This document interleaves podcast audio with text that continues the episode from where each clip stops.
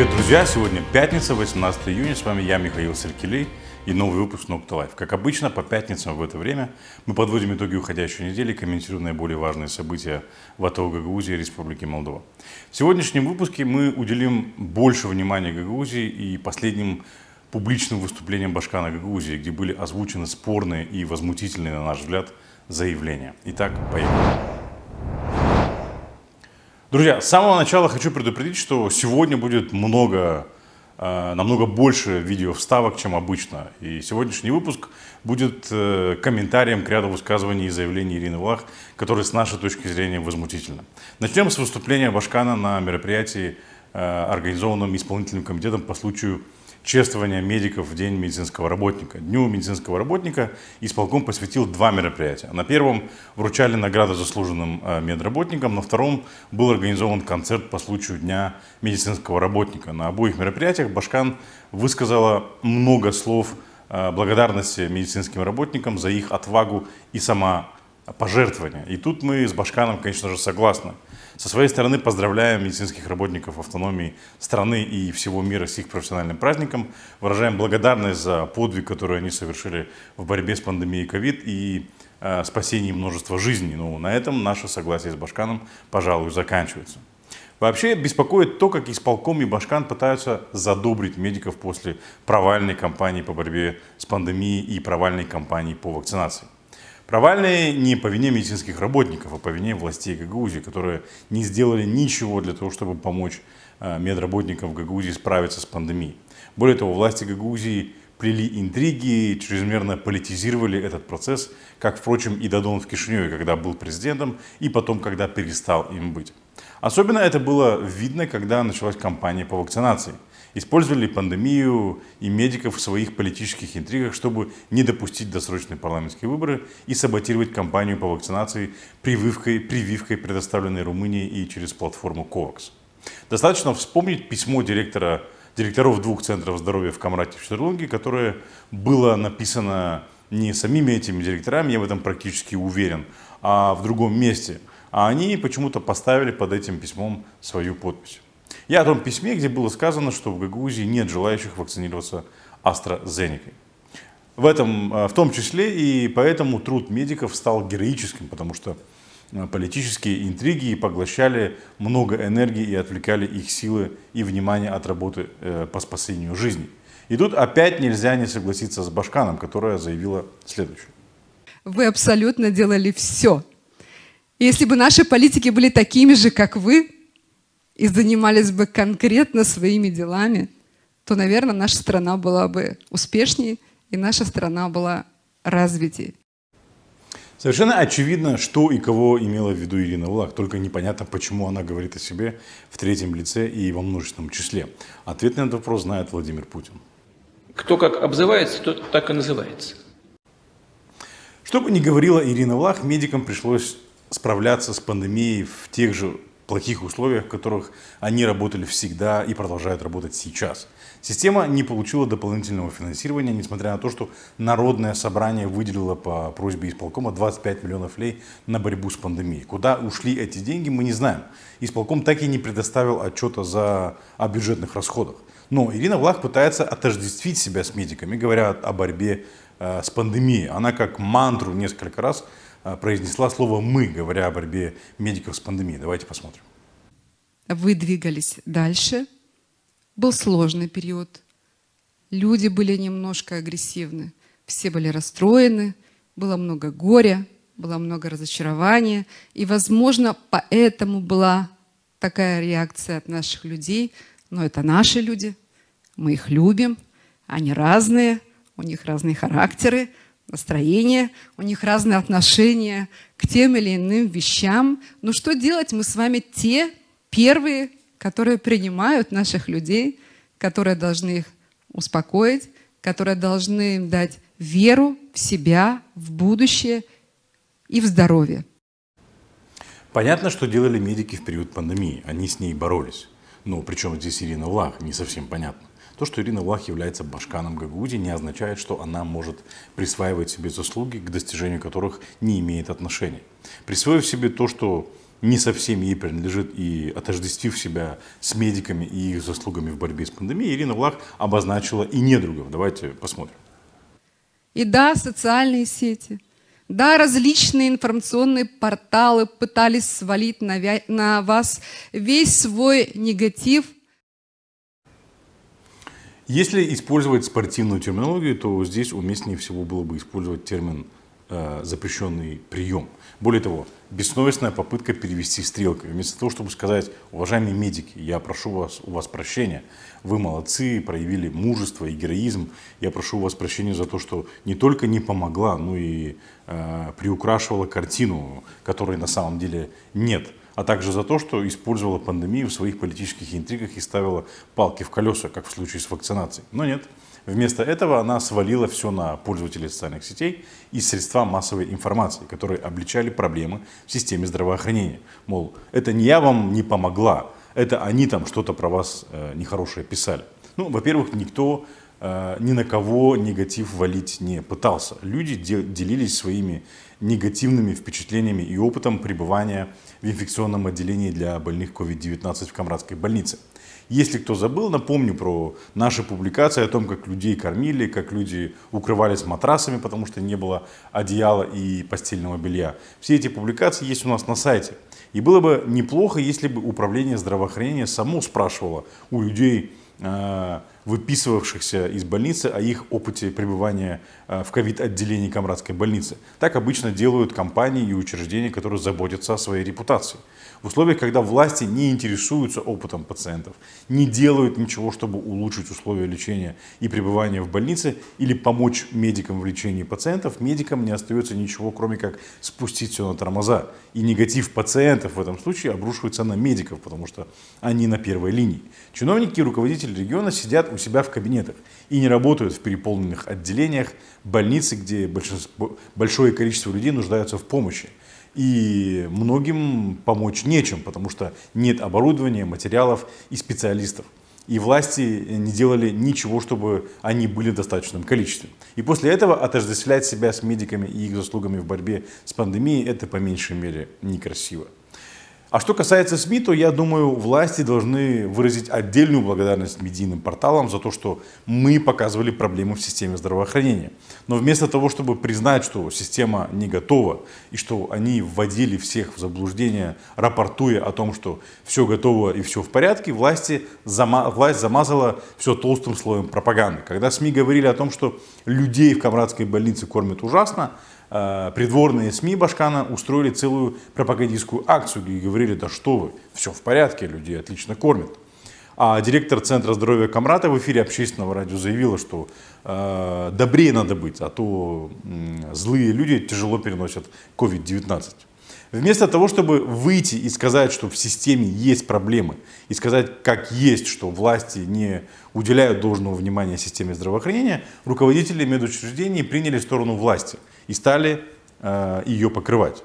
К публикациям СМИ и пользователей социальных сетей, обличающим проблемы в системе здравоохранения, надо относиться серьезно, анализировать, делать выводы и устранять проблемы, а не отбиваться пропагандистскими акциями и попыткой заткнуть всем рты.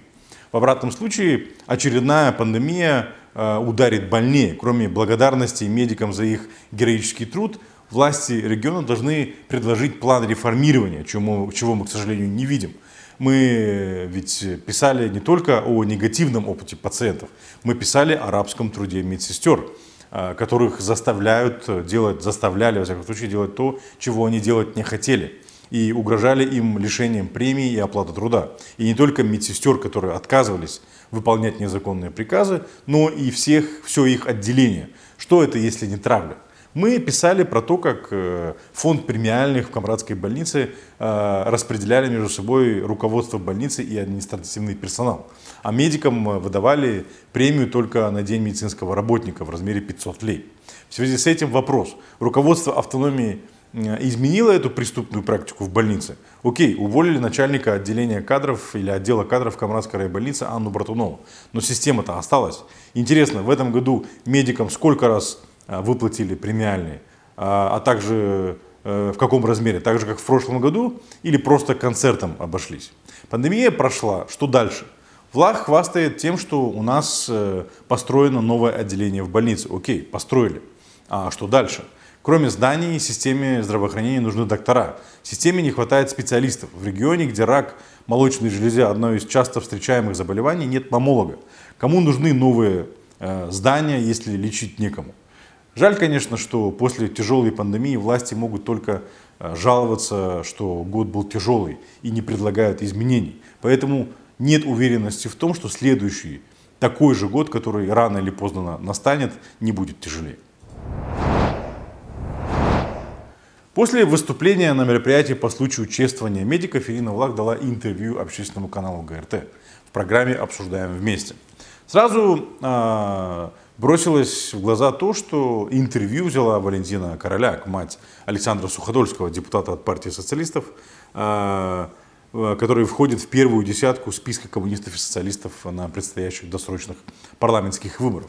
Учитывая слухи о Э, испортившихся отношениях влах с блоком коммунистов и социалистов, можно было ожидать острые вопросы со стороны интервьюера. Но нет. Э, интервьюер не стал изменять э, фирменному стилю ГРТ, задавать удобные для Башкана вопросы и поддакивать, подыгрывать ей во время интервью. Первые полчаса Ирина Влах похвалялась тем, какие Э, инвестиций она привлекла и как при ней бурно стала развиваться Гагаузия.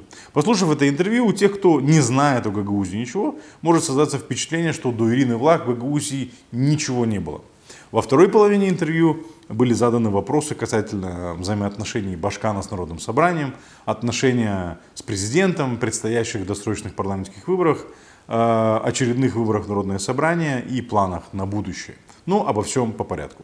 Ведущая начала эту серию вопросов с вопроса о скандальном бюджете Гагаузии. Впервые после принятия бюджета Гагаузии на 2021 год Ирина Влах высказалась по этому поводу. Давайте посмотрим. Я очень благодарна э, группе депутатов Народного собрания Гагаузии, которая э, смогли, смогла объединиться. Э, с инициативой вышел э, Федор Петрович Яньогло, Огромное ему спасибо. Он взялся за э, подготовку э, бюджета, проекта бюджета на 2021 год. Он смог объединить вокруг себя а, около 18 депутатов Народного собрания Гагаузии, которые в достаточно сложных условиях готовили проект этого бюджета, которым пришлось взять на себя ответственность, ответственность по принятию именно такого бюджета, потому что у автономии были долги, и нам, людям ответственным, ответственным руководителям надо было брать на себя, принимать решение о том, что долги надо гасить. Начнем с заявления о том, что Янюга взялся за подготовку бюджета. Я не умоляю достоинств депутата из Чукмайдана. Я не знаю, в чем его достоинство как депутата. Но, допустим, они у него есть. В любом случае, не депутат Народного собрания должен заниматься подготовкой бюджета. Это обязанность исполкома. Если исполком с большим штатом чиновников не в состоянии подготовить бюджет, тогда зачем нужен исполком? Зачем нужен башкан, который делегирует подготовку главного финансового документа автономии депутату? Бюджет должен разрабатываться исполнительной властью, а не депутатом. По ряду причин. Во-первых, депутат один, у него нет помощников и ассистентов. И даже если ему помогают другие депутаты, этого недостаточно. У исполкома больше экспертизы и информации, позволяющей сформулировать или сформировать бюджет, соответствующий бюджетно-фискальной политике государства. Во-вторых, исполком управляет делами в автономии, и исполкому лучше знать, на что закладывать средства и сколько – и вообще разработка бюджета – это обязанность исполкома, которая не может быть делегирована третьим лицам. Это аксиома. В нормальной ситуации исполнительная власть разрабатывает не только закон о бюджете, но и 80% всех законов, принимаемых законодательной властью.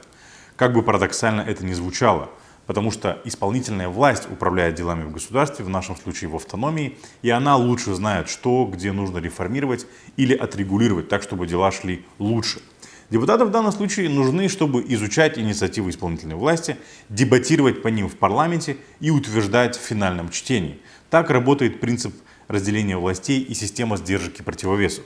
Депутаты, конечно, могут и должны предлагать законодательные инициативы, но не депутаты должны инициировать основные законопроекты, и не они должны э, инициировать большинство таких законопроектов. У нас же исполком занимается только разработкой закона о бюджете. Помимо бюджета, нынешний исполком продвинул еще четыре законопроекта за последние четыре года. Самые громкие законодательные инициативы за последнее время исходили не от исполкома, а от депутатов. Сейчас Ирина Лах нам говорит, что они даже бюджет не разрабатывали. Ребята, вы чем там занимаетесь, если даже бюджет разработать не можете? Не исключено, что таким образом Влах пыталась продемонстрировать, что у исполкома э, и Башкана хорошие взаимоотношения с депутатским корпусом. Насколько, настолько хорошие, что они даже делегировали депутату Народного собрания подготовку бюджета и формирование большинства в Народном собрании для его принятия. Это такая попытка показать свою конструктивность после шести месяцев скандала вокруг принятия бюджета, где главным деструктивным элементом был исполком и Башкан, а не депутат. Но пытаясь показать свою конструктивность, Башкан продемонстрировала некомпетентность, заявляя, что бюджет подготовил депутат, а не исполком. Влах также задали вопрос э, про досрочный выбор. Давайте посмотрим, что она ответила. Я э, всегда была противником э, досрочных выборов в парламент Республики Молдова, и я об этом говорила абсолютно на всех площадках.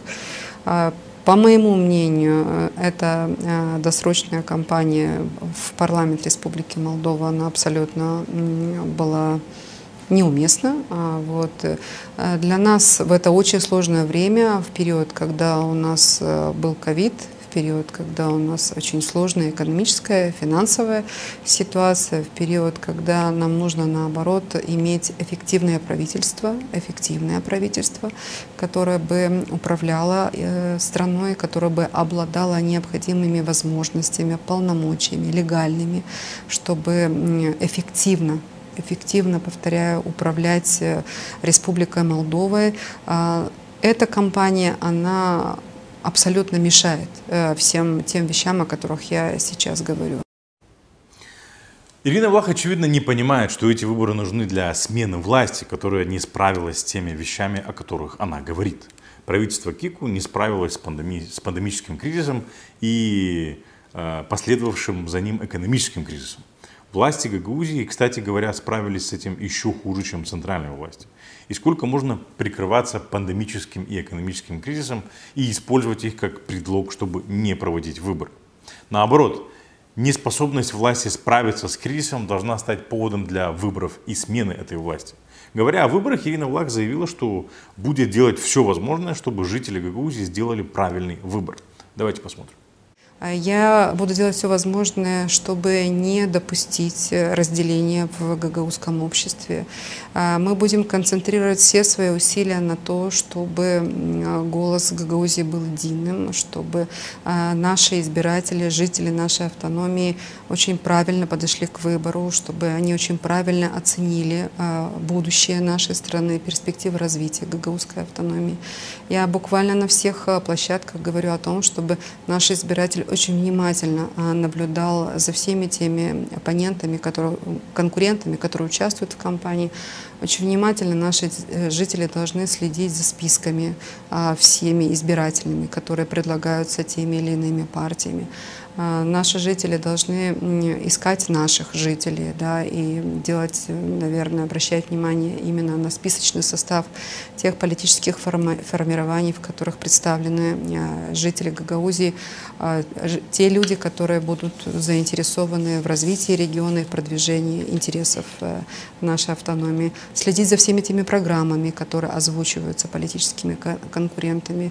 Я знаю, что у нас очень мудрые избиратели гагаузские, мы будем очень внимательно слушать, смотреть, анализировать и, как всегда, примем правильное, правильное решение. Что означает э, правильное решение по версии Ирины Влах, нетрудно догадаться, учитывая, что она открыто заявила, что не в ее приоритете выборы, э, борьба, вернее, с коррупцией. Политические институты и лидеры в Гагаузии так и не сформировали четкую позицию автономии по отношению к центру. После эры коммунистов, а потом и демократов, все приходящие в гагаузскую политику персонажи шли во власть с одной целью – обеспечить э, прикрытие своему или семейному бизнесу, урегулировать уголовные дела в отношении них или членов, членов их семьи, получить под конец хлебное э, место и непыльную работу и обеспечить себе безбедную старость.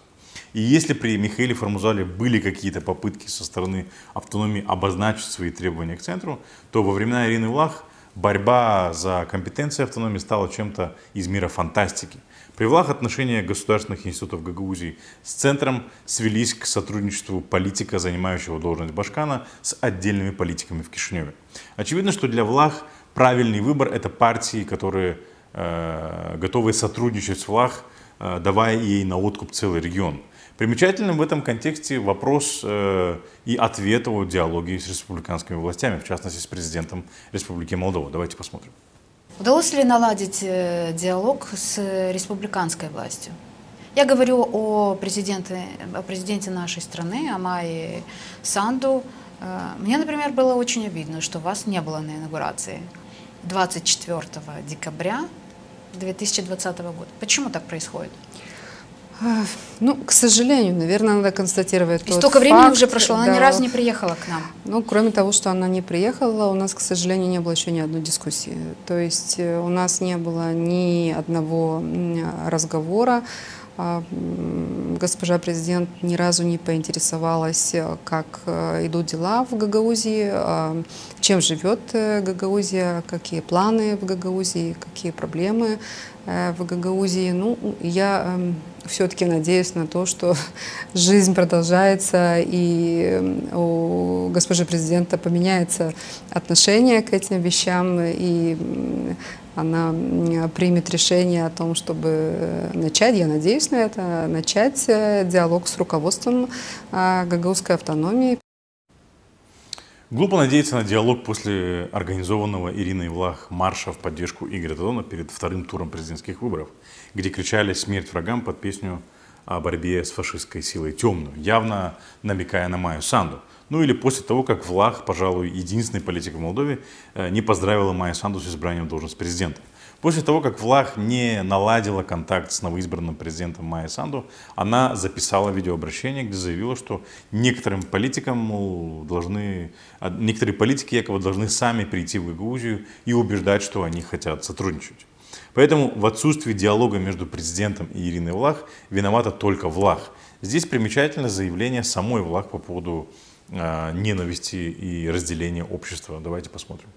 А, мы, к сожалению, с вами могли фиксировать э, тот факт, что э, очень серьезная поляризация и разделение в обществе происходит мы с вами фиксировали и видели, что э, наши политики больше были заняты политической повесткой, достаточно много было агрессии а, на всех политических площадках, было очень много ненависти, было очень много обвинений.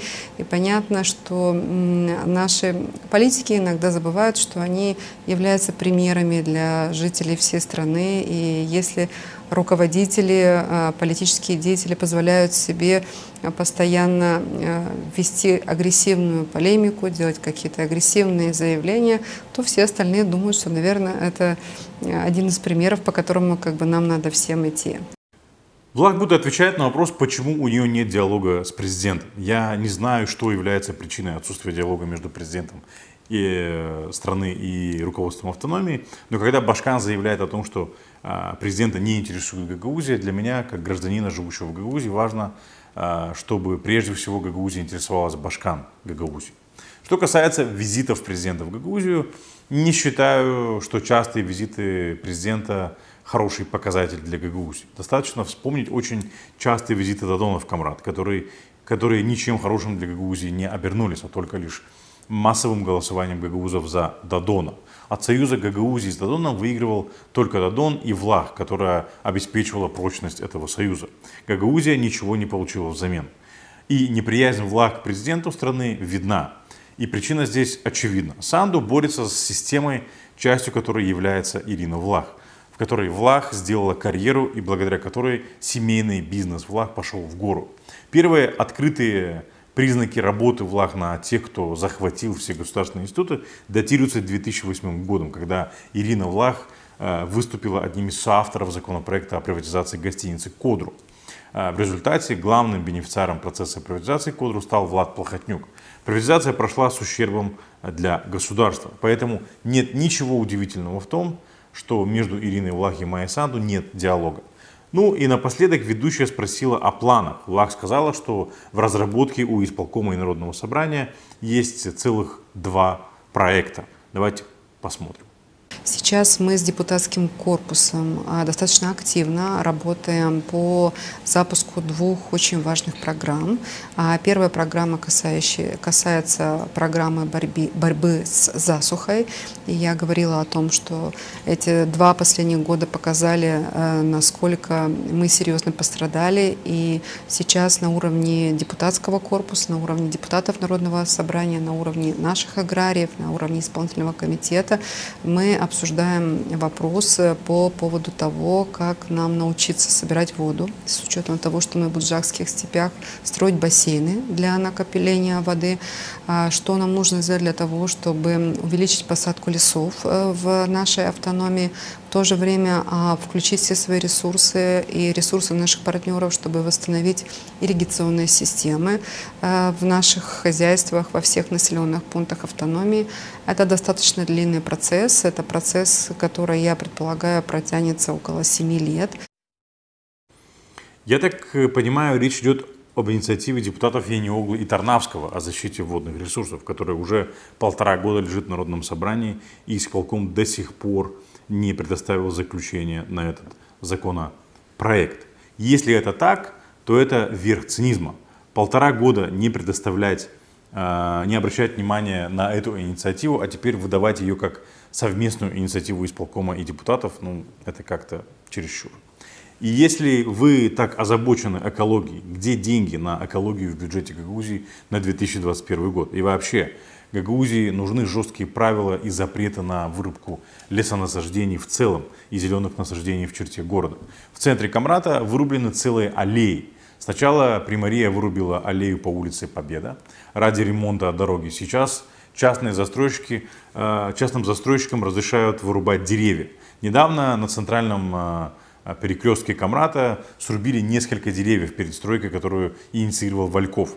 На этой неделе перед новым зданием нотариуса Ганевой срубили два здоровых дерева. Когда Башкан заявляет, что на реализацию программы по развитию лесных ресурсов и сохранению водных ресурсов понадобится 7 лет, следует э, понимать, что э, дереву, чтобы стать полноценным, надо расти 25-30 лет.